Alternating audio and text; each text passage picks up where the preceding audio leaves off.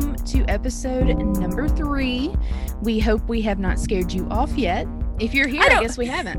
I don't think we have. Yes. we haven't been too crazy yet, so I think we're good. Not yet. There's shout out to everyone we have bullied into listening so far. Absolutely. I've been pleasantly surprised by the reaction from people. A lot of people I didn't think would listen did and wrote me and said, hey, y'all did a good job and that sort of thing. Yeah. So that makes me happy. Shout out to, I want to once again shout out our theme music maker, Revenge Body, aka Jacques. Thank you, Jacques. Yes. He made longer versions of the theme, so if you're super into this theme, and who isn't, you can go to his Bandcamp and buy those versions. So those are really cool. And also shout out to our producer, Derek Russell, for being kind enough to let us borrow his Zoom and to edit this, because we need editing. Y'all don't even know. Yeah. Thank you, Derek. Yeah, you. Just wanted to shout out to those two guys who are helping us fuel our podcast dreams. I have a news update before we begin. In our first episode, I mentioned Anthony Sowell in Cleveland, who is a serial killer who killed sex workers, those suffering from addiction, etc., etc. Real big piece of shit. He is dead. Hooray. Bye. Yes. Bye, Felicia. I'm not apparently sad about this at all. Not sad. Nope. Didn't bother to look at how old he was. Don't care. Lived too long. He apparently had been put into hospice or end of life care in January and then passed away at some point last week. So, au revoir. Auf Wiedersehen. Goodbye.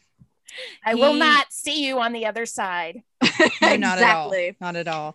And I'm sorry, he had a much less painful death than what he gave to those ladies. So they did not find his body in a basement under a bunch of garbage. Yeah. I have nothing for him. Yeah. Nope. So goodbye. Yep. All right. I think that's the only news we have this time around. No corrections or anything just yet, right? No. Not to my knowledge. No. Okay. Yeah, not yet. Thank God. All right.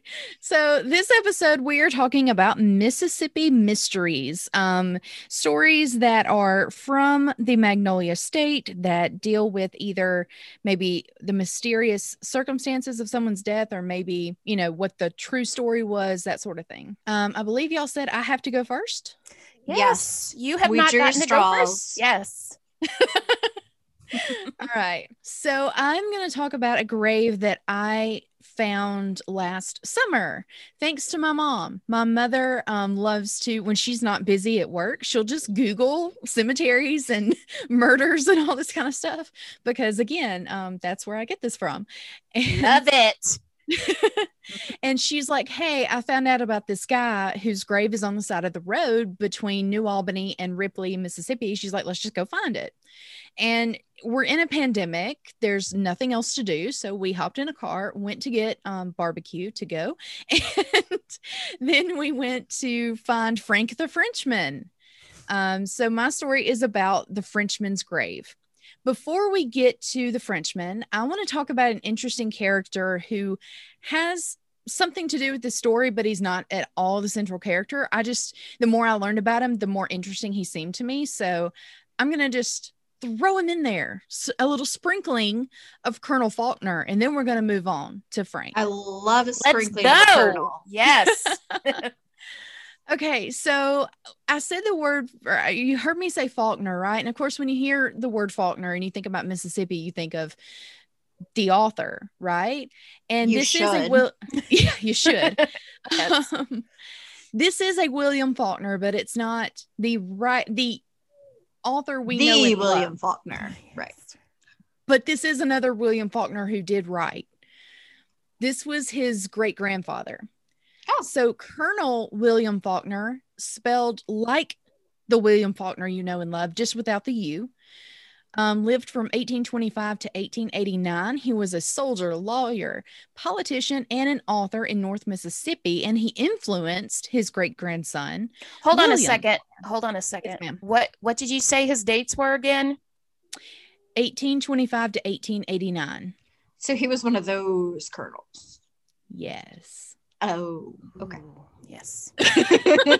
did I say 1989? I don't know. No, I just had to like put it in my head. I thought I heard 1885 to 18 whatever his death was. So I was just double checking. Yeah. He was a 4-year-old colonel. I didn't know. Edit this out. Derek! No. We're going to leave it in. It's great. Sorry. I just like to imagine a little 4-year-old being like, Mom, the Yankees are at it again. Like, you know, they keep burning down Atlanta. How dare they? They want human rights. Why? Well, because they're good people. Exactly. Terrible 4-year-old. Okay. Yeah. Okay. So, yes. And this whole part about Colonel Faulkner is in the 1800s. He's 1825 to 1889. Okay. He lived in sort of the Pontotoc, Ripley area of North Mississippi. If you don't know that, that's fine. No one knows where Pontotoc or Ripley is, really. If you know where Tupelo is, and a lot of people do because of Elvis, it's basically, this is going north, and it's all one county over, basically, over toward the west. So he served... Colonel Faulkner served as the first lieutenant in the 2nd Regiment of the Mississippi Volunteers in the Mexican-American War. And then, of course, he fought on the Confederate side in the Civil War. Boo! After the war, he was active in rebuilding North Mississippi, and he founded the Ship Island, Ripley, and Kentucky Railroad Company. So good for him. But also, he wrote a lot. He wrote poems, novels, a travelogue, and at least one play. His most famous work was a novel called The White Rose of Memphis, published in 1881. It was a murder mystery set on the steamboat of the same name, and it was actually really popular. It was reprinted several times throughout the 20th century. I kind of want to read it, and I feel bad saying that. I shouldn't want to read something written by a Confederate colonel, but... We read things written by bad people all the time. It's just, I mean, my favorite show is Buffy, and that was created by a bad person. So life comes at us fast. Yes, it does. Yes.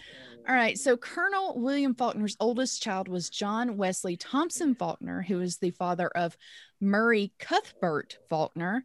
And Murray's oldest child was William Faulkner. So that's the lineage. Got it.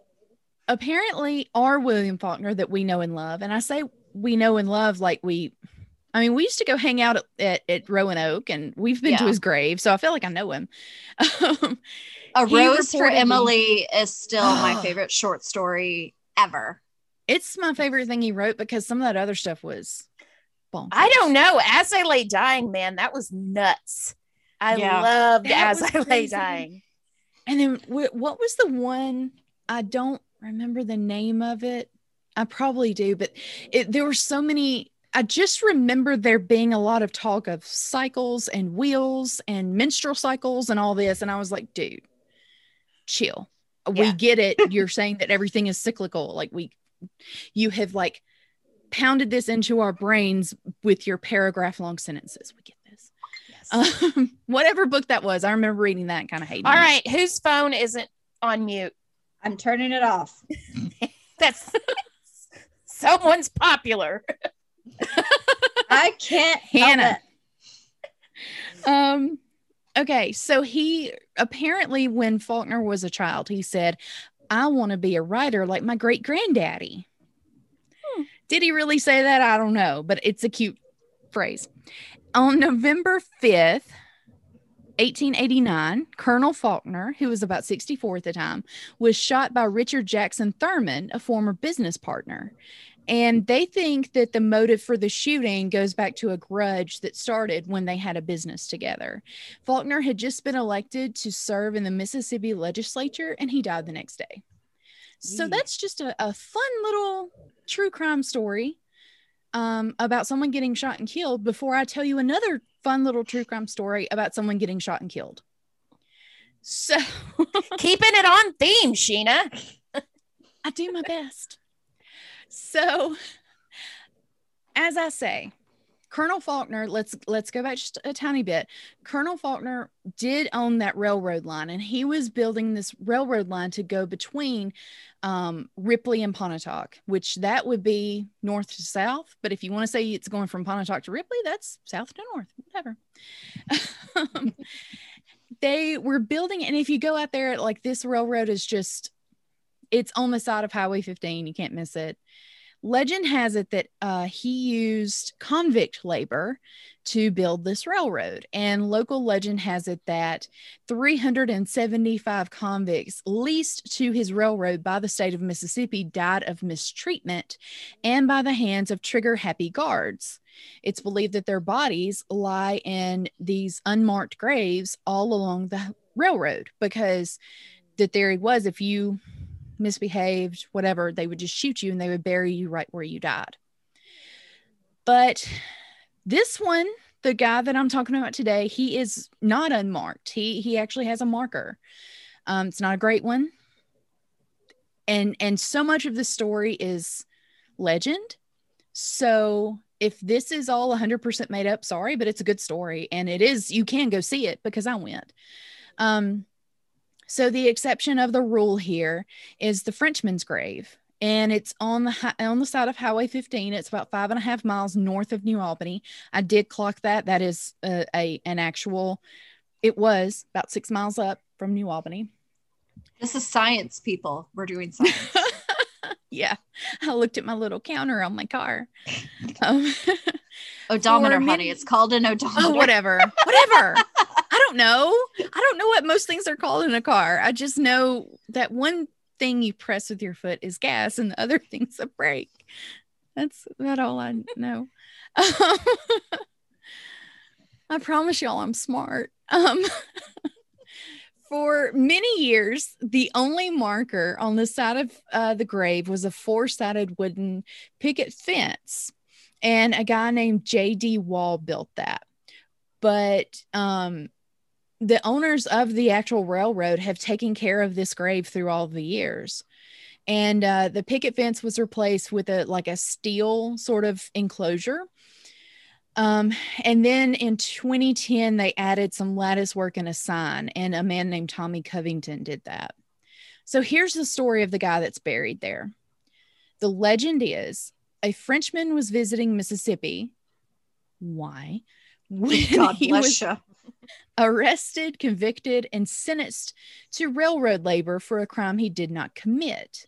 His defense was hampered by his inability to speak English. The story that I heard too was that he was convicted for grand larceny.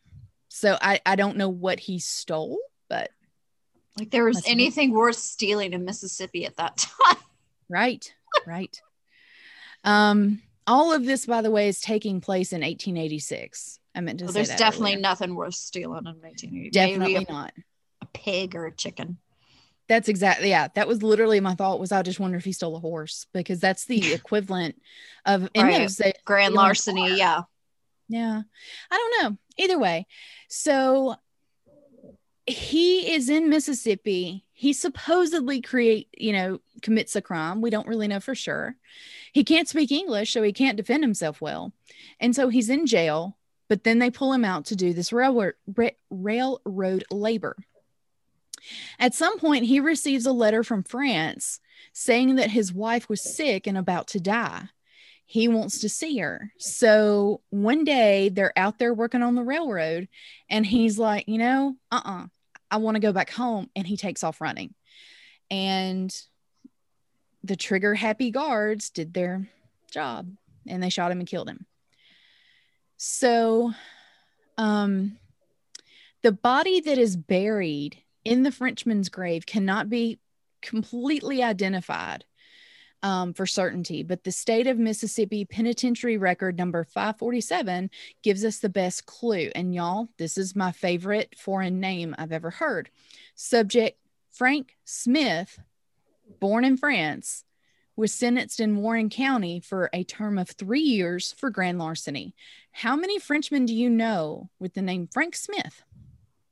I have questions. Yes. I mean, I'm guessing that, let's be real, Mississippi is a racist place. It is now, it was then. I think they took anyone who was not American. I mean, which that in itself is a problematic term, I feel like, and just did whatever with them because who cares? They're, in their words, probably an illegal alien, or they're a foreigner. And I think they put down the name that was probably closest. The closest, yeah. Right. It was probably Francois something. Yes, that's my thought, exactly. But I don't know. Now, this is what I read further, and this makes no sense to me. As I said, the way I've always understood it was he was shot and killed right there on the side of the railroad, basically, and they just buried him right there. But I also found he was shot July 14th, 1886, trying to escape the railroad construction crew, and died July 31st. Exactly. Like, yeah, what y'all didn't see because you're a podcast. Listen, we all made a face. Ori and Hannah's heads turned like puppies, you know, and they don't understand. So that's one thing is, I'm like, okay, if this guy died basically at the end of the month and he was shot mid-month, why would you take him back out there and bury him? That makes no sense. Right. And there are no dates or anything like that on his grave. Like, when you go there, there is literally like the lattice work and it says Frenchman's grave. That's it. It doesn't even say Frank Smith. Right. But it does list his death as July 31st of 1886. But again, I don't know. And that bothers me. I'm like, why? No, like, why would you take him back there? Well, and because he might not have even been from France. May not have been. We don't know where the hell he came from. He just wasn't speaking English. That's exactly right. And my other question too is, okay, you get a letter from your wife saying she's... How did it get to him in jail? How? That too. Yeah. And y'all, when you go out there to find this grave, it is the flattest land. It almost looks like the Delta. Like, it is so flat. You can see for miles. Why would you run away when you're going to be seen? Right. Well, that's why Parchman's built the way Parchman's built, is because they can see you running. And they're like, we can see you run away for a week. Go ahead. Yeah, that was what I was thinking. I'm like, why would you knowingly, if they had killed all these other people and they're all buried on the side of the road, you know, you're not going to make it to where you can get away and get to France. It literally makes no sense. I mean, unless you're just that desperate. There's so many things about this story that bother me. Yeah. This is a very Mississippi story. Right? Well, here's my thing. Okay. So he gets this letter. Yes. But who knows how long it took to get to him? I mean, this is the 1880s. Right. So my guess is about maybe 2 months. She was probably already dead if she was on her deathbed. So, and how long would it take him to get back to France? There was no way he would make it back in time. And so why would he leave? Why would he risk it? Leaving anyway? Yeah. Yeah. I mean, that I have so many questions. Why did he leave France to begin with? Why did he commit a crime? Or did he? I mean, even if he did he? You know.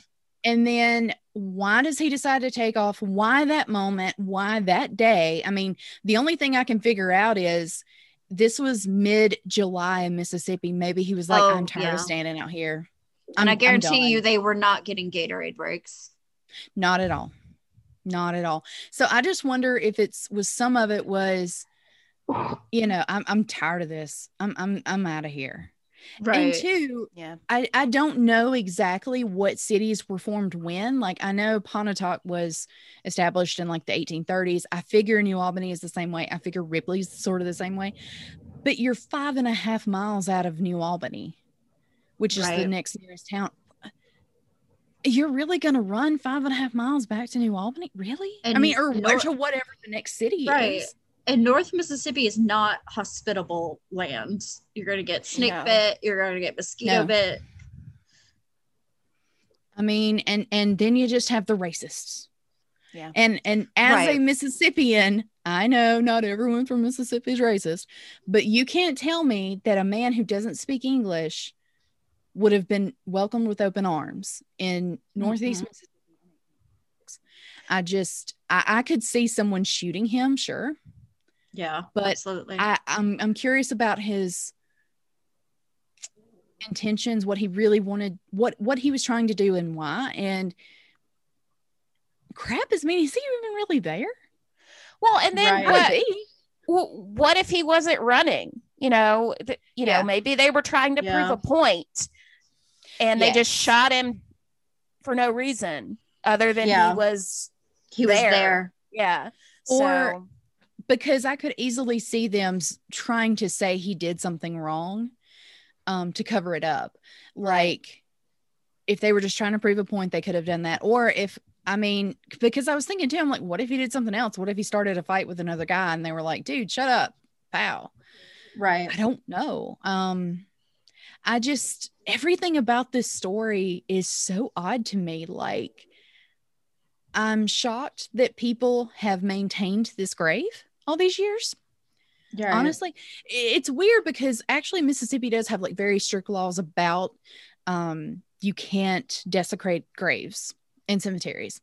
That's great. I believe you should do that. I'm just kind of shocked that people have cared enough over the years for this one guy. Why do we care about this one guy and not the other ones that were shot along the way? Right, and then that makes me wonder, how many bodies do we have between Pontotoc and Ripley? Like, that's a good stretch of land. Yeah. I have a lot of questions. That is a haunted ass railroad right there. It's got to be. It was spooky going out there because this part of Highway 15 is a 4-lane now. So we pulled off, there's like a little turn down a little road that crosses the railroad tracks that, it looked like you didn't want to go down through there. But that's where I pulled off. And, this was in August when me and my mom went. So it was hot. And, there's glass on the side of the road. There's bugs. It did look very snaky. And I was like, come on, Mama, let's go. And she's like, no, I'm going to stay in the car. You can go look. And, it was a little weird because, it's just flat land, nothing to see for miles around. It's very weird. But if you do want to go see it, it is 5.5 miles north of New Albany. Go to Westside Barbecue, get you some of that caramel cake or caramel pie or chocolate pie. And, or go to George's. Oh, I love George's too. They have a really good butterscotch milkshake. Stop making me hungry. This is why I'm fat. This is why I also go to New Albany to eat. Either way, go get you something good, not during a pandemic, because we all need to stay inside. We need to be indoor kittens, but go see Frank the Frenchman, because if he's really there, I kind of wish we had more information. I feel sorry for this guy. He's basically nameless in Mississippi. So that's my story. Wow. Good job, Sheena. I like that. Thank you, Lori. That's crazy. Yeah. And it's also just like, it's so fucking Mississippi. It's just like, Mississippi. We don't know. He came here. He was speaking something we don't know. So we shot him. But I also wonder at the time too, and I swear I'm almost done. No, you're good. I know there couldn't have been that many foreigners. There could have been that many foreigners. Foreigners does not sound good. I know what you're saying. Yeah, we know. Like, now, what was the year on this again? This was 1886. So is Reconstruction era. Yeah, Reconstruction era. And then, with all the stones that I've seen and all the cemeteries I've been to and all of the different stones I've cleaned, all of this, I do see so many people from so many other countries. Right. So maybe they did know, or maybe they did have a lot of people who did, who were from other countries, but I don't know how they were treated. that is some research I should do sometime. Yeah, I mean, that's what I was thinking, is that might have been like, you know, the rumor around Europe might have been like, hey, you know, there's land in the South, there's minerals, there's, you know, whatever, go out and seek your and a lot of immigrants did in that time period, and a lot of them went north, you know, for the more industrial cities, but a lot of them could have come south because they wanted a farm. And a lot were probably passing through on the way to the West if they were doing any kind of gold digging. Yeah. I mean, that was prime gold rush time. So yeah. Yeah. Okay. That's all my speculation. Talk about a string of bad luck. Yes. It's just wild. And then I thought it was wild too, that, as I said, I was like, oh, this William Faulkner guy built this railroad. Okay, great. Well, who is he? And then I'm like, oh, William Faulkner's great granddaddy. Oh, he was murdered too. Oh, murder on top of murder. Okay. Hannah? Speaking of murder. Yes. Speaking of murder, y'all know I'm always good for one, as we've discussed. Okay, so just to kind of, you did a little bit of a content warning going into this. This is a little gruesome. So I'm just going to just let you know, it's a little icky, but I don't get graphic. So, and the thing is we don't know a lot of the details. So there's nothing to be too graphic about. And this does involve a sex worker. Again, I'm going to say sex worker, not, you know, any of the other wonderful words that are out there for it. She was a dancer in a gentleman's club. So that falls under the sex worker category, but I'm going to refer to her as a dancer because she was a dancer. And I had a big, gigantic Facebook rant earlier in the week about pro sex work and how most laws regarding solicitation and prostitution just endanger sex workers. So if you're a sex worker listening to this, just know that we support you. And so I'm going to tell you this story. So, you know, Cemetery Row is about cemeteries, but what happens when your grave isn't in a cemetery or isn't even a grave at all? In the summer of 2012, dismembered human remains washed up along the beaches of the Mississippi Gulf Coast, stretching from Bay St. Louis to Long Beach. The Mississippi Gulf Coast is the area of Mississippi that I lived in. My lovely girls are in the Northlands, and I was down in the Southlands, where we are known as Coast Trash. I was waiting on you to say it. I didn't want to say it. So for non-Mississippians who don't know why you would call a segment of your population trash, let me explain a thing about Mississippi. So the coast is very, very Catholic, extremely Catholic. It was founded by the French, the Spanish, and there's also some Slavic, and there's a big Vietnamese population on the coast. It's also, it also served as like a bedroom community to New Orleans for the longest time. So one city on the coast called Ocean Springs is named Ocean Springs because it was a spa for the rich ladies from New Orleans would go over to Ocean Springs for a week, get their treatments, get their who's its and what's nots, and they would do that. So very Catholic. There's also casino gambling. That's legal on the coast, and it's outside of the riverboats and the Indian reservations. It's the only place in Mississippi you can gamble. They have the lotto now, but for the longest time, the casinos were it. Again, very Catholic, very bawdy. They celebrate Mardi Gras on the coast. And again, it's adjacent to New Orleans, so a lot of the New Orleans spillover. Most notably, Mariska Hargitay's mama died down there. Jane Mansfield. Jane Mansfield. Thank you. I almost said Lana Turner, and I was like, no, that's a different blonde. And a different murder. And a different murder. Even though Jane Mansfield did die in a car accident. Yeah. But she passed away in that stretch between the Mississippi Gulf Coast and New Orleans. Again, where I lived in New Orleans, on the coast was like an hour and a half from New Orleans. where we spend a lot of time. Anyway. So, Bay St. Louis is in Hancock County, which is the closest to New Orleans. And then Long Beach is kind of in the middle. So that's a big stretch to be, and it used to also be the largest man-made beach in the world. I don't know if it still is, but for the long time, it was the largest man-made beach in the world. So they're finding human remains. The last time they had human remains washed up on the beach was Katrina. So this is not a good, this is a bad thing. A unique identifier on the corpse was there were 3 piercings on her torso. I can only think of 3 places that could be pierced on her torso, but I don't know that for certain. So just use your imagination. It also appeared that there had been tattoos that had been cut off. This led the boyfriend and friends of 22-year-old Jaren Lockhart to fear the worst. Jaren was the mother of a toddler and a dancer at the Temptations Gentlemen's Club on Bourbon Street in New Orleans. And she had last been seen leaving the club with 2 known acquaintances, Terry Speaks and Margaret Sanchez. Now, originally, I was going to mention that you should never trust a man named Terry. However, Lori's papa is a Terry. So, the best Terry. The best, the only Terry you should ever trust is Lori's father.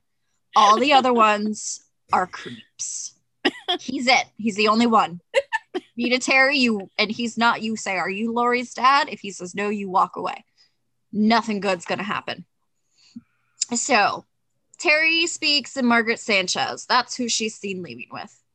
So Jaren wasn't having a great time in June of 2012. Her daughter was living with her, with the child's grandmother. I'm assuming Jaren's mother, but I'm not sure. She was dealing with a drug addiction, heroin, if I read correctly, and living with a boyfriend in a $60 a night hotel off of Tulane Avenue. Now, the fun thing about Tulane Avenue is it's also home to some of the most expensive real estate in the city. One stretch of Tulane Avenue is in what they call the Garden District, which is where the Mannings live, where Anne Rice used to live, where Trent Reznor had a house. So we're talking multi-million dollar estates. And then just down the road, you have trap hotels. And that is the nature of New Orleans. There is no bad neighborhood in New Orleans. There are blocks. There are little patches in the middle of certain streets that you just, you know what, just cross the street, you know, that's just how New Orleans works is, you know, the debauchery and the bad side of life and the high society wealth bleed into each other. Bourbon Street itself is its own spectrum. You've got super hetero-ness on one end, and then you've got just absolutely joyful queerness on the other end. And in the middle, you have a lot of daiquiri shops and also it smells like a foot. That's the one thing they don't tell you in the brochures is smells like, yes, it smells like pee, puke, and broken dreams. Exactly. Exactly. Every regret you've ever had, it smells. That's the smell. That is the smell of bad decisions. There was a viral video not long ago with some skinny white boy playing in a puddle on Bourbon Street. And friends and neighbors, you do not touch random water in New Orleans. You just don't. And I'm like, I rest in peace to that kid because is he trying to get sepsis? Probably. I'm like, that's God, how you only get sepsis, kiddo. Look, even the nicest restaurants in New Orleans, a rat will run by. Okay. It's just, it's dirty and I love it. But yes, that is everyone. If you haven't been to Bourbon Street, go. It's fun. The daiquiri shops are fun. The shot girls are pushy and you will pay for drinks that you had no intentions on paying for, but it's fine. That's the hustle. It stinks so bad. So just know that. By all accounts, though, Jaren was a happy-go-lucky girl who brought joy to the people she met. She danced in a couple of different clubs on Bourbon Street under the name Riot, which I fucking love. Ooh. She Riot, like, spelled like R-I-O-T. Oh, that's a great name. Get it, girl. Isn't it? Oh, I saw need to that name a cat that or something. I know. I was like, I want to be best friends if you were not deceased. She often wore bright candy-colored hair and always had a 1,000-watt smile. When you look at pictures of her, and I'm going to have some, her smile is just radiant. Whatever, she was having a hard life, and some of the newest stories they interview her childhood friends, she had a hard childhood. She was having a rough go, but she had a smile that was just gorgeous. So props to her. She knew Speaks and Sanchez from the gentleman's club she worked at. So she worked at a couple of different ones, which is not uncommon in that industry. Sanchez, the other lady, danced under a variety of names, including Nola Star, which is very interesting. And Speaks worked as a doorman and a street barker for the club Stiletto. Now, you might be asking why a strip club would have a street barker. Well, Bourbon Street was built before there were cars by several hundred years. Most of New Orleans predates the rest of the United States by a good couple hundred years. It's been around a while. So the strip clubs are all these kind of old buildings. So they have all the windows, because before air conditioning, if you didn't have windows, you were going to suffocate and die. But to get around decency laws, which I'm using air quotes because decency laws in New Orleans is the most hilarious thing I've ever heard of, they paper the windows with images that aren't much cleaner than what's going on inside, but you know, it is what it is. So the windows are all papered up, and a man who always looks creepy stands outside with a poster and tries to get the men to come on in. Most of the quarter, everything's open. Nobody shuts their doors, especially during the summer, because it's hot and muggy and gross, and you just walk in and out of the bars, in and out of the shops. It's real foot traffic. And actually, there's a lot of times, especially during events, they just shut car traffic to Bourbon Street down, and you're walking through the whole thing. So these street barkers will stand out of the strip clubs. They stand out of some of the bars and the restaurants too. But the restaurants, they stand out there with a menu and try to get you to come in and try the drink special or whatever. The strip clubs, they get you to come in and look at the boobies. So, hey, you know, whatever.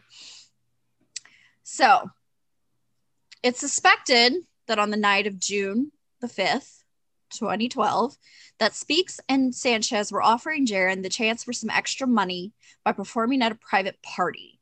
Now, how this generally works is a client or a group, usually a group, sometimes like a bachelor party or maybe a birthday party or something, but a group of dudes will pull their money and they'll pay for a private show from either a dancer or a group of dancers. And then the male, usually a man, who will serve as the driver and is also serves as security. So, as kind of a, you know, security detail for the girls. So they'll go do the show, do the whatever. This is not my, grown folks is grown folks. It's none of my business. Again, pro sex work. If you're consenting, go for it. So he's mostly there, again, a service driver, service security. I haven't read anything that says he was like a pimp per se. I don't think that was the relationship, but I do think it was like a driver security guard kind of thing. So what exactly happened that night isn't totally clear. At some point, they reached Kenner, Louisiana, which is a suburb of New Orleans and also where the airport is. So if you've ever flown into Louis Armstrong Airport, you're in Kenner. And again, it's a suburb. It just rolls right into New Orleans. Her phone was shut off when they got into Kenner. That was the last place her phone was pinged at. On June 7th is when her remains were found by maintenance workers on the beaches. So June 5th and into the early morning hours of June 6th was the last time she was seen. So about 2 a.m. on June 6th. And then on June 7th, that morning, they find her remains. Forensic evidence. Okay, this is where it's going to get a little, so just know. Forensic evidence suggests one person held her arms above her head while another stabbed her in the chest with a 4.5-inch blade. Oh my God. Yeah. She was dismembered post-mortem. They found torso, both legs, both arms. And then I believe they also found her head. She was dismembered post-mortem, and a traffic cam picked up a vehicle registered to Speaks and Sanchez, crossing into Mississippi and then coming back 90 minutes later. So that happened around 9 a.m. ish on the morning of the 6th. So they're last seen 2 a.m. on the 6th. Something happens. And then at 9 a.m., they drive into Mississippi and drive back out.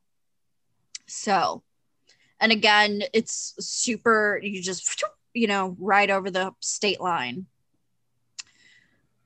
And then they found her remains on June the 7th.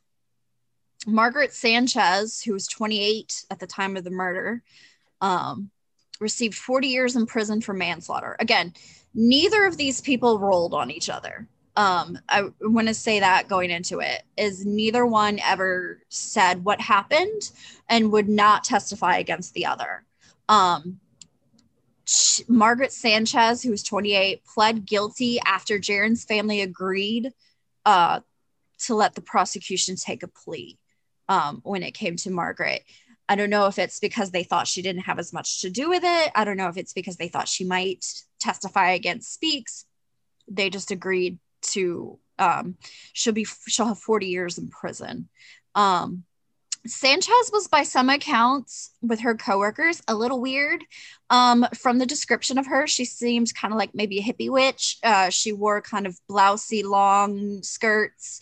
And so at some point, the prosecution, being Southern as they are, tried to say that there was a Venus transit going on. And so they were going to do a human sacrifice to prove their love. There's no proof of any of that. Astrology never killed anyone, though not for lack of trying on Scorpio's parts. I'm Pisces. I get to talk shit about Scorpios. Come at me. And then most of the time I say don't at me, but if you're a Scorpio, at me. I dare you. You're okay. Asking for it. Terry Speaks, who is 39 at the time of the crime. Now, here's the red flag I want to throw on this particular play. And this is a little bit of a soapbox. She was 28 and he was 39. Ladies and gentlemen, that is what I would call a problem.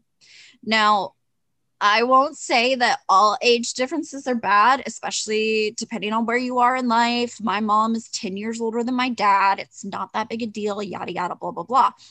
28 and 39 is two different lifestyles. Yeah. You are in two different life phases. And not to mention that he was like her driver for the sex work. And I saw that and I was like, no me gusta. So, well, he could have very well just been like her pimp, the way it's right, the way you've described it. And with her being younger, and just it makes a lot of sense that would have probably been a controlling. Right. And then again, with the whole not flipping on him, I mean, right, there has to be some pretty strong loyal bond for her there that could only come from him manipulating her. Yeah, right. Absolutely. Like I said, there was never any evidence presented that he was her pimp, but there's definitely a power differential in that relationship that just wasn't kosher. So a little bit about Terry Speaks, this piece of shit. Terry Speaks, who again was 39 at the time of the crime, was convicted of second-degree murder and was given a life sentence. When he went on trial in 2015, he was doing an 8-year sentence in North Carolina for a sex crime. Ugh. And all of his appeals have been denied. Fuck you, rotten jail. And I believe he's in Angola, so have fun in there, motherfucker. So, yeah. If you're unfamiliar with Angola prison is in Louisiana, and it's sort of like Parchment in Mississippi. You just don't want to be there. Yeah. There are better places to be, and that's not the one. So a huge talking point around the time of the crime and the trial was how Jaren wasn't just a stripper, to which I say, so fucking what? So what if all she did was be a stripper or a dancer, as I prefer to call her? They don't call it the world's oldest profession for nothing. The devaluing and stigmatizing of sex work means that when a beautiful young girl who is struggling to just make ends meet, and she dies under horrifyingly gruesome circumstances. The fact that she got paid to have her tits out is apparently a problem. To which I say, go fuck yourself. If you want to have your tits out and get paid for it, by God, girl or boy or non-binary, fucking do it. As long as everyone's consenting and you're wanting to be there, I think sex work should be legalized and unionized. And that is my, if I ever run for president, it's going to be on a pro-sex work platform. So just know that. Jaren was performing a job that is perfectly legal in the area of New Orleans she worked in. She wasn't stripping at Chuck E. Cheese. She was at Bourbon Street, where that sort of behavior is allowed. I see Sheena loves the stripping at Chuck E. Cheese line. I was like, did she mute herself? I immediately went to that animatronic rat and did a stripper right beside it. It just slayed me. I'm like, oh my God. So, oh my God. Okay. If you're out there and you love us, please Photoshop that. Okay, anyway, back to your story. She was performing a job, just like the wait staff and the bartenders and the shot girls who also work on Bourbon Street are performing a job. Yeah. I think one of our Halloweens we spent in New Orleans, I think we got rolled for a good $20 or $30 in shots that we did not want. We totally did. A very nice lady in a very nice costume came up and shoved a shot down our throat and was like, that'll be $20.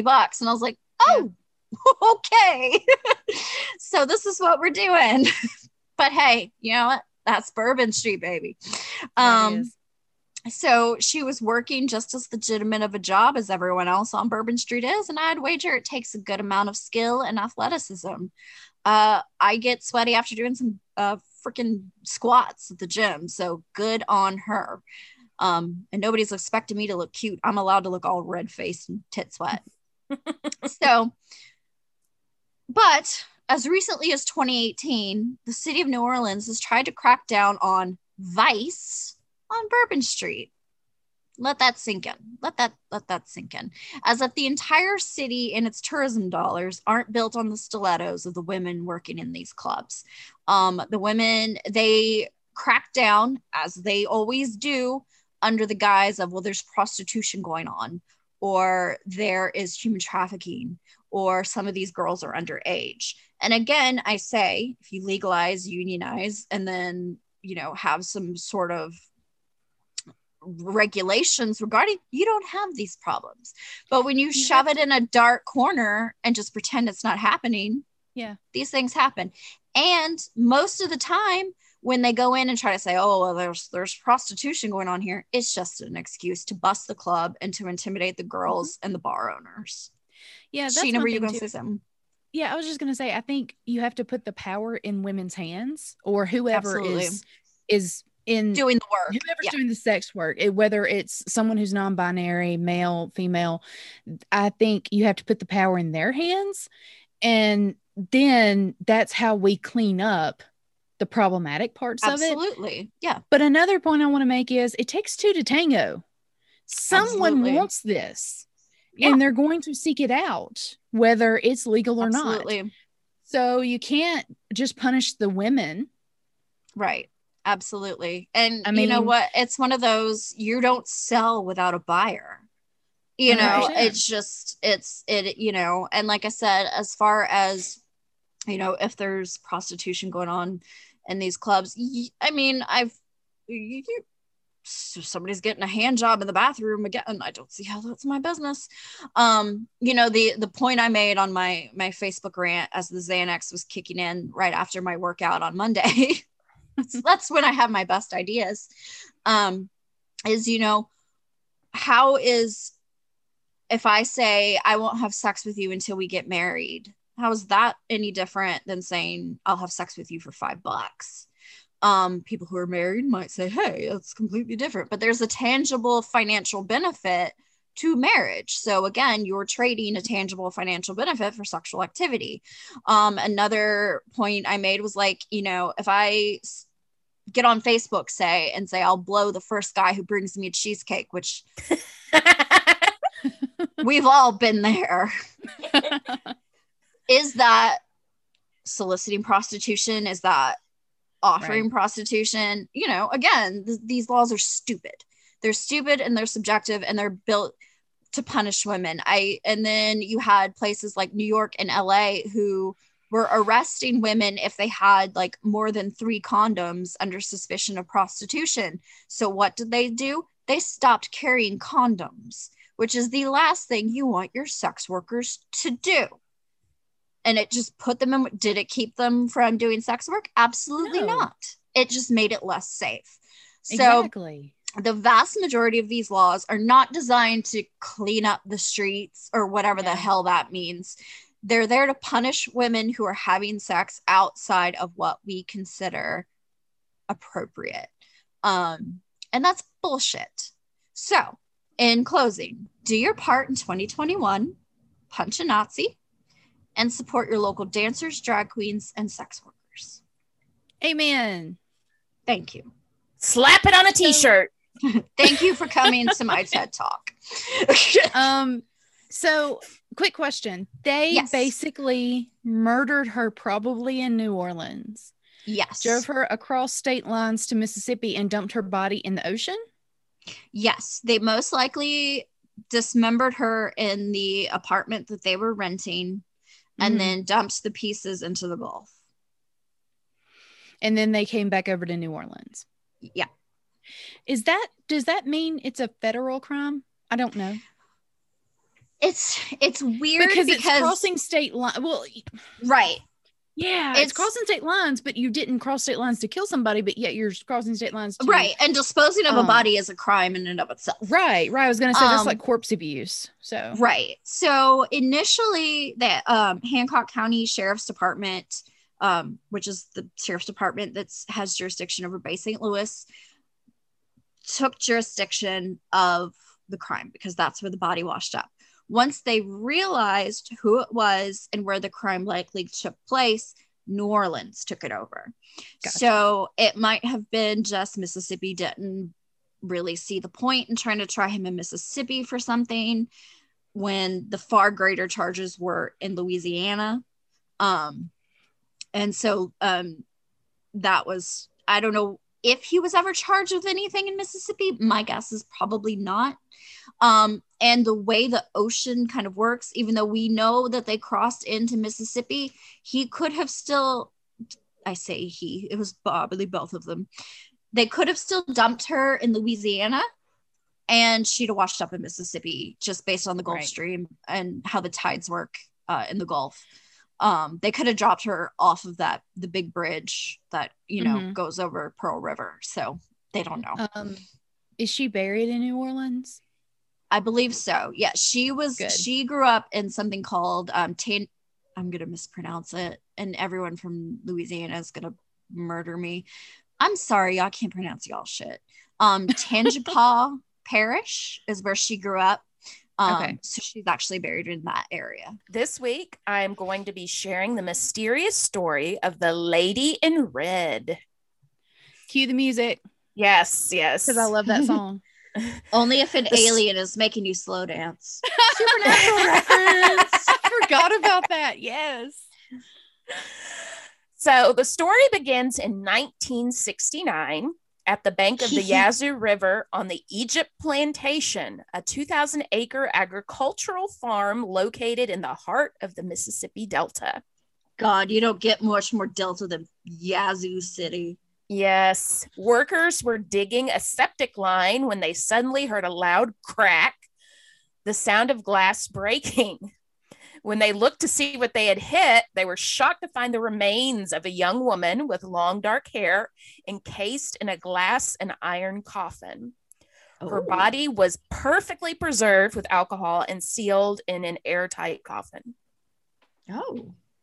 She wore a red velvet dress, white gloves, and buckled boots, which indicated she had most likely died sometime in the mid-1800s. The Thomas family, who had purchased the plantation in 1919, had the land titles going all the way back to 1835, so they were able to verify that the remains did not belong to any of the past families who owned the property. In fact, that area of the farm where her body was found was not inhabited at her estimated time of death. Mm.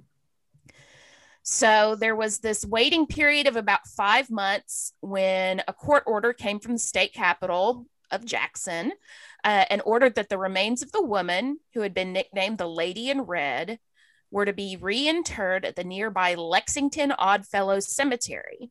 She was buried there in early fall 1969 with a simple grave marker that says, "Lady in Red, found on Egypt Plantation." Her date of birth was estimated to be 1835, and the year she was found was given as the year of her death. Mm.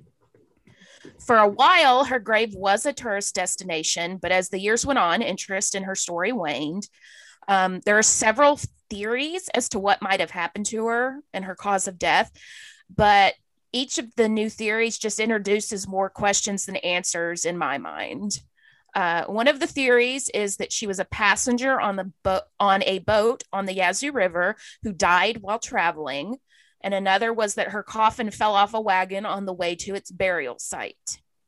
Others speculated that she must have died from a contagious illness and was buried in the airtight sealed coffin to prevent the spread of disease. However, in my mind, there are several valid arguments against these theories, beginning with her coffin, which was identified as a Fisk iron casket. So now I'm going to tell you a little bit about the Fisk casket. The design was developed by Almond Fisk in 1848. The purpose of the casket was to help with the public health crisis by providing airtight preservation. His design served three main purposes: to preserve the remains in the instances of delayed burial or extended trips to the deceased's final resting place, or to help contain fluids that could carry any number of contagious diseases, from cholera to yellow fever to smallpox. The caskets were intricately designed. They were cast in a manner to appear as a shrouded body and had detailed Victorian designs of mourning, such as angels, flowers, and berries. Another feature of the casket was a viewing window located where the mourners could peer inside to view the face of the deceased. These caskets, while he meant well in the design, they were not popular. Many people viewed a little bit too unsettling to be able to peer through a glass window to see the face of their loved one. And added on that is the fact they were extremely heavy. They weighed about 300 pounds and cost prohibitive. At the time, a simple wooden coffin ran between $3 and $4, which is right around $100 today. Fisk caskets ran anywhere from $45 to $100, which comes to more than $3,200 today. And in my mind, wouldn't it be nice if a casket only cost $100 in today's money, or even $3,200 in today's money? Yep. I'm looking at pictures of these. These are beautiful. They're gorgeous. Beautiful. Absolutely. So with that information in mind, I seriously doubt that the Lady in Red died on a riverboat or fell off a wagon. These caskets were expensive, so not just anyone would be buried in it. And if a 300-pound casket fell off a wagon, you would notice. Oh, yeah. Even if they were just in a coffin and they fall off the wagon, you just go leave them there? Yeah. It's not like you dropped a French fry. That's a body. Go back and get it. So, okay, let's say she did fall off. When she was discovered, she had been buried 3 feet down. So how would she have buried herself if she just fell off the back of a wagon? Right. And then when you take into account when they found her body, she was so well preserved, there were no signs of disease that might have caused her deaths. And while the Fisk caskets were good at preserving bodies, they didn't erase signs of disease. Right. So would her being preserved in alcohol do any of that? Yes. So she was preserved in alcohol and sealed. And that is what kept her from decaying. I mean, they said it was almost as if she had been dead for a week. But as soon as that glass broke, her body broke the seal. Yeah, they broke that seal. And I read an article where her body started to decay immediately. There are no pictures. I chalk that up to it being 1969 in Mississippi. But yeah, there are no pictures of what she looked like, just how she's described as a pretty young woman with dark auburn hair and the red velvet dress. It sounds beautiful, and I would love to see a picture, but there's just none out there. So an example of the use of a Fisk casket. In October 2011, construction workers in Queens, New York, uncovered the body of a woman that was so perfectly preserved they thought she might have been the victim of a recent homicide. The woman, who was found in a Fisk casket, had in fact been dead for more than 150 years. Wow. She was a young African-American woman dressed in a long white nightgown and thick socks with a knit cap on her head that was held in place by a delicate comb, which is how they were able to deduce how long she had been dead. Right. Her body exhibited signs of smallpox infection, and after reviewing census records from 1850, archaeologists were able to say the remains most likely belonged to Martha Peterson, a 26-year-old smallpox victim who was the daughter of John and Jane Peterson, who were well-known figures in the African-American community in New York at the time. Okay, so they could have afforded a Fisk casket. Well, yes. And so at the time of her death, she was recorded as living with William Raymond, who happened to be the brother-in-law and business partner of Almond Fisk. Oh, so it kind of everything ties together. They wanted to honor friends and family discount. Yeah, they wanted to honor her, so they buried her in this beautiful casket, and it just happened to be found 150 years later. That's amazing.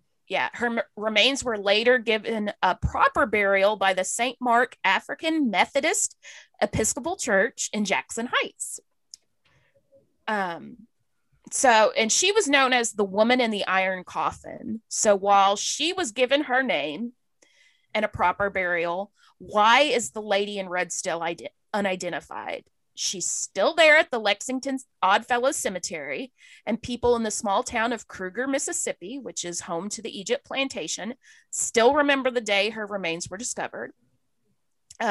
Chris Hammett, who lives in Lexington and is on the board of the Lexington Odd Fellows Endowment that manages the cemetery where the lady in red is buried, visits the grave often to pray over her and leave flowers.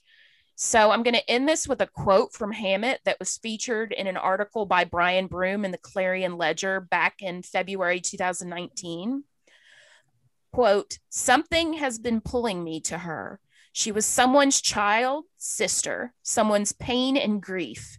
She has no one to speak for her. She has no one to pray over her. She has no one to put flowers on her grave. I don't want her to ever be forgotten again." Aww. I love that. I really do. Is it possible, like, is there enough of her remains that they could do a genealogy search with her DNA? I would think so. Obviously, she was reburied in 1969, and that's where she stayed. I would think that, yes, there is, but it's just the expense to exhume the body and get the DNA is, you know, and there's really no one speaking for her. Yeah, there's no one to see if this is possible. And kind of in that regard, when I was looking into the Fisk caskets, I don't think I mentioned this, but they were not manufactured long. I think he patented yeah, you know what I mean, in 1848, and they ceased manufacturing in about 1860. So not long at all. Right. So there has to be a record of at least how many were made. I couldn't find it, but I mean, people keep records of all kinds of things. So you would think that somewhere there's a record of sales or even the number, because there's not that many. They have one at the Pink Palace, which I've included a picture. For those of you not from Memphis, the Pink Palace is a museum. But there's really... And it It looks like they must have been custom made to a certain extent. So you would think that, you know, business records of somebody sending one to Mrs. I mean, and it's mm-hmm. entirely possible that they were sending her body down the river from somewhere right. else. And what's Go ahead, Sheena. Oh, I was like, but so let's say, and one thought is that she was being transported to her final resting place. Maybe she wasn't from where she died, and they wanted to bury her somewhere else. What happened that made right. them? I mean, it seems like it was a quick burial. Stop for them and to bury her there. Yeah, 3 feet down isn't far. That's not far. So was there something what was going on to make them stop and bury her as quickly right. as it seems like they must have done? On private land, no less. I mean, just, yeah. I mean, and for them to be an iron casket, that's a lot of work to have pulled her off of a boat, mm-hmm. took her out to the middle of nowhere, dug a grave, put her in it, and then went back to the boat. I mean, that's crazy. I mean, here's what I want to know. They were making these caskets in New York. I'm not sure if it was New York, because there were a couple of different companies that I saw when I was looking through that, but I think it was somewhere in the Northeast if it wasn't New York. Right. If right. it was made out of iron, it was, I mean, Birmingham's got a big iron industry. Well, used to. But typically at that period it would have been somewhere in the Northeast. That's what I was thinking. And I'm just thinking, okay, like today when we want to manufacture something, we make a ton of them and ship them everywhere. Mm-hmm. So they're at everyone's local dollar store or whatever. These I would think would be difficult to, as you say, manufacture because they are so heavy. They may be custom made, or at least they might have had sizes. You right. know, like adult, specs, child. Yeah. Providence, Rhode mm-hmm. Island is where they were. Okay. Providence, Rhode Island. That makes sense. So that makes sense. I don't think you're going to be sending a lot of these caskets just to here, there, and yonder to sell, especially not to Nowheresville, Mississippi, because right. I'm not even really, I kind of have a general idea of where Yazoo City is. Honestly, I've lived here my whole life. I don't know. But you're either gonna, if you're gonna ship a casket like that, I would think it would either go to New Orleans or Memphis. Mm-hmm. Yeah. And so I would think, and the way you describe her, that red velvet, that's not. Yeah. That wasn't right. cheap. Crappy clothing. That's nice. And buckle shoes. Buckle shoes, her hair being nice. This is a woman of wealth, I would think. Mm-hmm. You would assume. How did we lose her? How do you lose a wealthy white woman in Mississippi in the 18 whatevers? I know they did not. Did you probably said, what did they estimate her age? She was either in her 20s or 30s. She was young. So this is someone's wife. Let's be real. Yeah. I mean, most likely. And I wonder if they could do an autopsy to see maybe she had ever given birth, because I know they can tell by right. your pelvic bones. Yeah. Well, it was interesting because PBS had a special on the lady in the iron casket, Margaret, that they found in New York, and they did, like, I think it was a virtual autopsy, so they right. didn't actually work on her remains, but they could scan her. Yeah, they scanned her and like saw the smallpox marks. So, you know, if she had been found 5 years ago, they could have done that with her. And I don't right. know what shape her remains would be in today, since especially since the 60s. Right. Did they rebury her in that casket? Did they like fix the glass and rebury her? I did not see if she. Yeah, I wonder where that casket is now. Because I would think you would. I would think that, to me, that would put her back in her casket. Yeah. Put her back into it, because why would you want to buy a new one when new ones are so much more expensive and all that jazz? Like, I would think they would just rebury her in that, but I don't know. And I don't know. I have a lot of questions and I can't. Yeah. It's as you say, when you tell this is a mystery. It really is. When you told those three theories or whatever, as you say, they 100% give you more questions. Like, yeah. I could see this, but no, I don't see that. Like, you could also go conspiracy theory if you want to do that. Okay, so maybe she had some crazy disease that they had never seen before, and that's why she was buried in the middle of nowhere. God, you'd think they'd bury her further down than 3 feet. Yes, if she was so contagious and they were so scared because, you know, like you said last week, Sheena, yellow fever was just raging. Right. And for her to be as done up and who has been embalmed, they would have had to have handled her remains. Right. So they couldn't have been too scared, you know? I think about, like, okay, if she fell off of something and they buried her. Was that Gwen? Yes. I heard your cat, Gwenny. Gwen is singing the song of her people. Yes, she is. But no, okay, you said these weighed about maybe 300 pounds. Okay, you add a grown woman who is what, 120?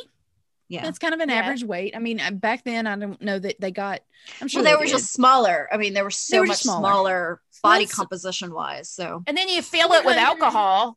Right. 400, 450, almost 500 pounds. That's, you're going to feel that when it falls out, just like you said. And then why would you just have it in the middle of nowhere? Yeah. I understand the burying the 3 feet if you have been hauling this big container. You're like, fuck it. You're tired and you're like, okay, 3 feet's fine. 3 feet's fine. Okay. But some of these other ones, I just like, I should have so many questions. Poor woman. Do we know if embalming with alcohol was that common, like, around the world, or was that common in certain places? Well, so she wasn't embalmed. She was she was placed in the casket, and then they poured this alcohol, this preserving alcohol, in the casket all the way to the top, shut it and sealed it. So she was like Snow White dead, preserved in this casket. Okay, so she was pickled. Yeah, pretty much. And this, what year did they think she was born? 1835. So that really embalming wasn't a thing. That didn't become a thing until the Civil War. Yeah. Because then that's when you were really sending bodies here, there, and yonder. That's why they perfected it sort of as much as they could with Lincoln. But she would have had to have died after 1848 too, because the caskets weren't a thing until then. Right. Yeah. So, again, they were only manufactured for about 10 or 15 years. So, right. So that's a really small window. There's got to be somebody missing a relative somewhere. We're starting like a GoFundMe. We're getting her DNA put in a database. We're getting her dental records. Cause I was actually reading or watching on YouTube, about the Isdall woman, and they looked at her, like, the isotopes in her fucking teeth, and was like, she was from either Germany or America. And I'm like, well, that's they're not next to each other, so how'd that work out? But I mean, they can tell based on, like, the shit in your bones, right, where you've been, you know. So it just let's identify the lady in red. Apparently someone loved her. Like, they bought a very expensive casket. Well loved. She was wearing a lovely dress, and they preserved her with all of this alcohol, which I don't know how expensive alcohol was back in the day, but and that I wonder too, like, how common was that preservation method? You know what I'm saying? And so someone loved her. So the leading up to her burial, she was loved and cared for. Her burial, it's almost like she was just neglected. It's like she left the care of the hands of whoever loved her, her family, her husband, whoever, and whoever was in charge of burying her just did not care. Right. Or something. That's why I wonder if maybe she wasn't in New Orleans and was originally from the Northeast, and they were trying to send her up the Mississippi. Yeah, something. And got derailed, or, you know, they didn't find any other bodies around, Lori. No. This is the only one. Yeah, well, and the thing is, when they found her, it was 20 feet from the bank of the river, and apparently it was in the backyard of a house in a vegetable garden, and they were digging a septic line to this house and cracked the glass, and that is the only. Jesus. Just and to think that vegetables on growing on top of her, and she had been there for so long, and it just, they happened to be digging for a septic line and hit it. I mean, she could still be there if it wasn't for that. Oh yeah, she probably would be. Wow. Yeah, so that is going to be our mission in 2021, is figure out who the Lady in Red is. Do we have any listeners who know Cece and the Parabon team who do the the test, the DNA testing? Because I love watching the DNA detectives and the show that Cece had. You know, like, I just, why can't we get a tiny bit of her DNA and then go put it in the system and see what cousins come up? Right. Or do like the digital autopsy to try to figure out what may have caused her death. I mean, they do that on mummies now, and that's how they found out like King Tut had a cleft foot, you know. That's essentially what she is, or what she was. So I don't know. I mean, maybe we can reach out to this this endowment that lady Chris Hammett works at, because she seems to be pretty passionate about giving the Lady in Red her name back. So yeah, absolutely. You know, find her on Facebook and see, you know, maybe we can get a GoFundMe to give her. I would absolutely. I mean, that's just, there's just so many. And like Sheena said, you don't spend, you know, it's like what we talked about in episode 1 is that your funeral stuff is your family member's last I love you. Somebody gave her a last I love you. And then she ended up in a vegetable patch in buttfuck, Mississippi. And it's like, okay, no, this is not where she was supposed to end up, you know? It makes me wonder, too, did someone make a marker for her that was never picked up? Yeah. Is there just is there a burial plot that's not filled? That was purchased, like someone purchased the land and then it never was filled. I have a lot of questions, but and it's so hard to narrow that down because she could be anyone, right? Yeah, and I'm sure, Lori, I can guarantee you there are a ton of unused plots. Oh yeah, family members, you know, family would buy. You know, we're gonna have these 10 plots, and then only 5 people decide to get buried there, and then. Yeah. The markers, I think, would be more interesting, but how many marker companies are still around from back then? Right. And a lot of times, like, now this is more modern, but like, again, from episode 1, the stillborn cousin who passed when I was a kid, it took them a month or 2 to get her marker. Just because they didn't have the money, you know, they were poor. Yeah, markers are expensive. So, so I mean, this might have been okay when she gets up here and we do her service or whatever, then we'll go get her marker. My biological father passed away when I was 25, and he didn't have a marker for the first 6 months. Now it has him and his wife on it, but that's for another podcast for another episode. I would never. That goes against everything I even believe. I do not believe in desecrating graves whatsoever. Right. Though when my mom went out to the cemetery to take a picture of his gravestone for me, she covered her name with the flowers before she took the picture. I was like, thank you, Mom. If in case you're wondering where I get my petty from, I come by it honest. Yes. Yeah. So that's a good one. That's a good mystery. That is amazing. I'm going to we've got to figure this out. We have to figure this out. Mm-hmm. Oh my God. I'm going to think about this for like the rest of the month. Yeah. We're going to do it, y'all. Exactly. We're going to find the Lady in Red's name. Come on, listeners. It's the last thing I do. Yes. We legit. I want to give her name back. That's one thing that I really hate, and that's part of the reason why I started cleaning stones, was because if you go out to some cemeteries, I mean, the stones are unreadable because there's so much gunk on there, and that could be the last thing that says I lived. Right. Well, and that's how I feel about this is a pretty infamous case, the boy in the box. Mm-hmm. Like. Who is this baby? Who is this baby? He belonged to somebody. He was somebody's. He might have been living as a little girl, they speculated. Yeah. Whose baby is this? You know, and you have these cases where you're like, you belonged to somebody. Who did you belong to? Who were you? Yeah. Yeah. Crazy. Yep, let's find her name. We're going to do it. This is our mission. I have nothing else to do in 2021. We're going to solve a cold case. I'm here for it. All right. Well, I guess we're done. So thank you for joining us. I think we went longer than usual. So we had a lot to talk about. Sorry, but not sorry. These are really good stories. You know what? If you, like I told my coworkers that I bullied into listening to this, if you can't stand my voice, just skip past. It's just don't even worry about it. Our next episode is animals. Yes, that's going to be a lot of fun. War hero animals specifically. Yes. Yeah. So we are animal lovers. We are animal owners.